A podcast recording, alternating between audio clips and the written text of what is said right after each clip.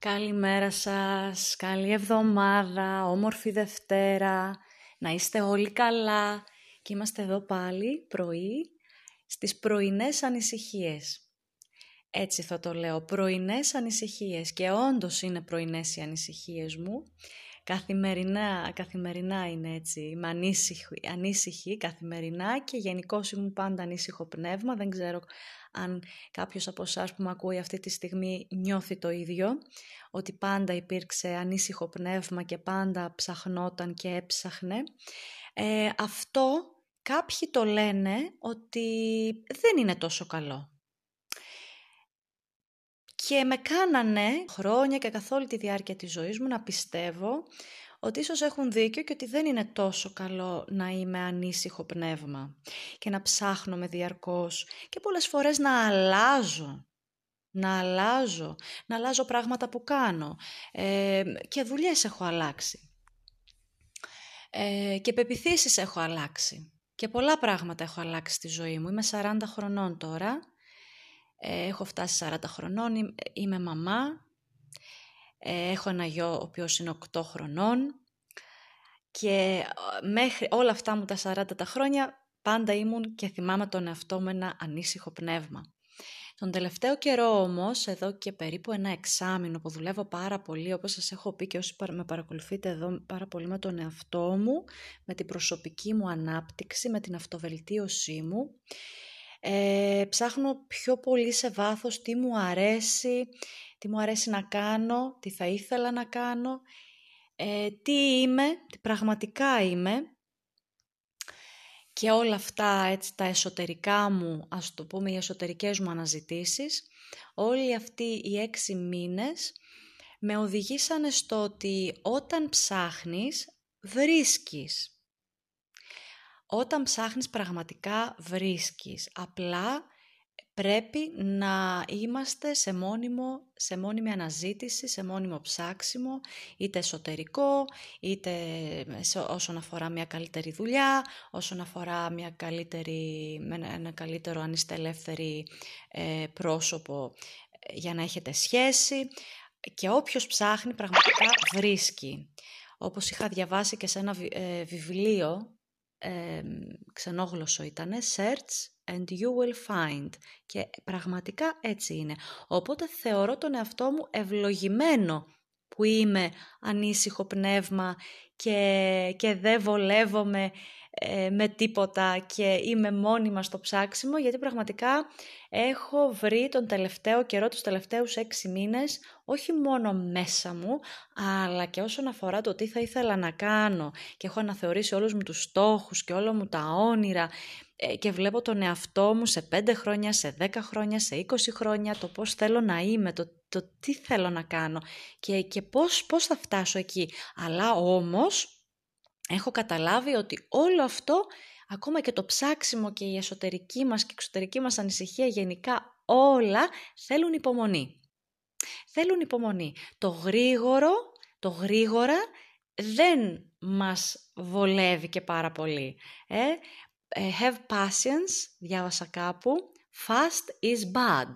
Και όντως έτσι είναι. Για να καταφέρει κάποιος κάτι που θέλει, κάτι που έχει στόχο, θα πρέπει να έχει υπομονή και να μην τα παρατάει με το παραμικρό. Δηλαδή δεν του έγινε την πρώτη εβδομάδα, δεν του έγινε τον πρώτο μήνα, δεν του έγινε τον πρώτο χρόνο. Υπάρχουν και διαδικασίες που χρειάζονται αρκετό χρόνο. Αρκετό χρόνο. Οπότε πρέπει να έχουμε υπομονή.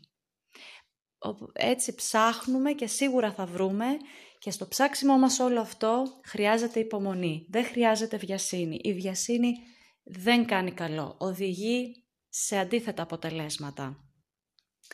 Και έτσι λοιπόν όλα τα ανήσυχα πνεύματα εκεί έξω που με ακούτε αυτή τη στιγμή στις πρωινές μου ανησυχίες όπως πάντα, κάθε μέρα εκτός Κυριακής.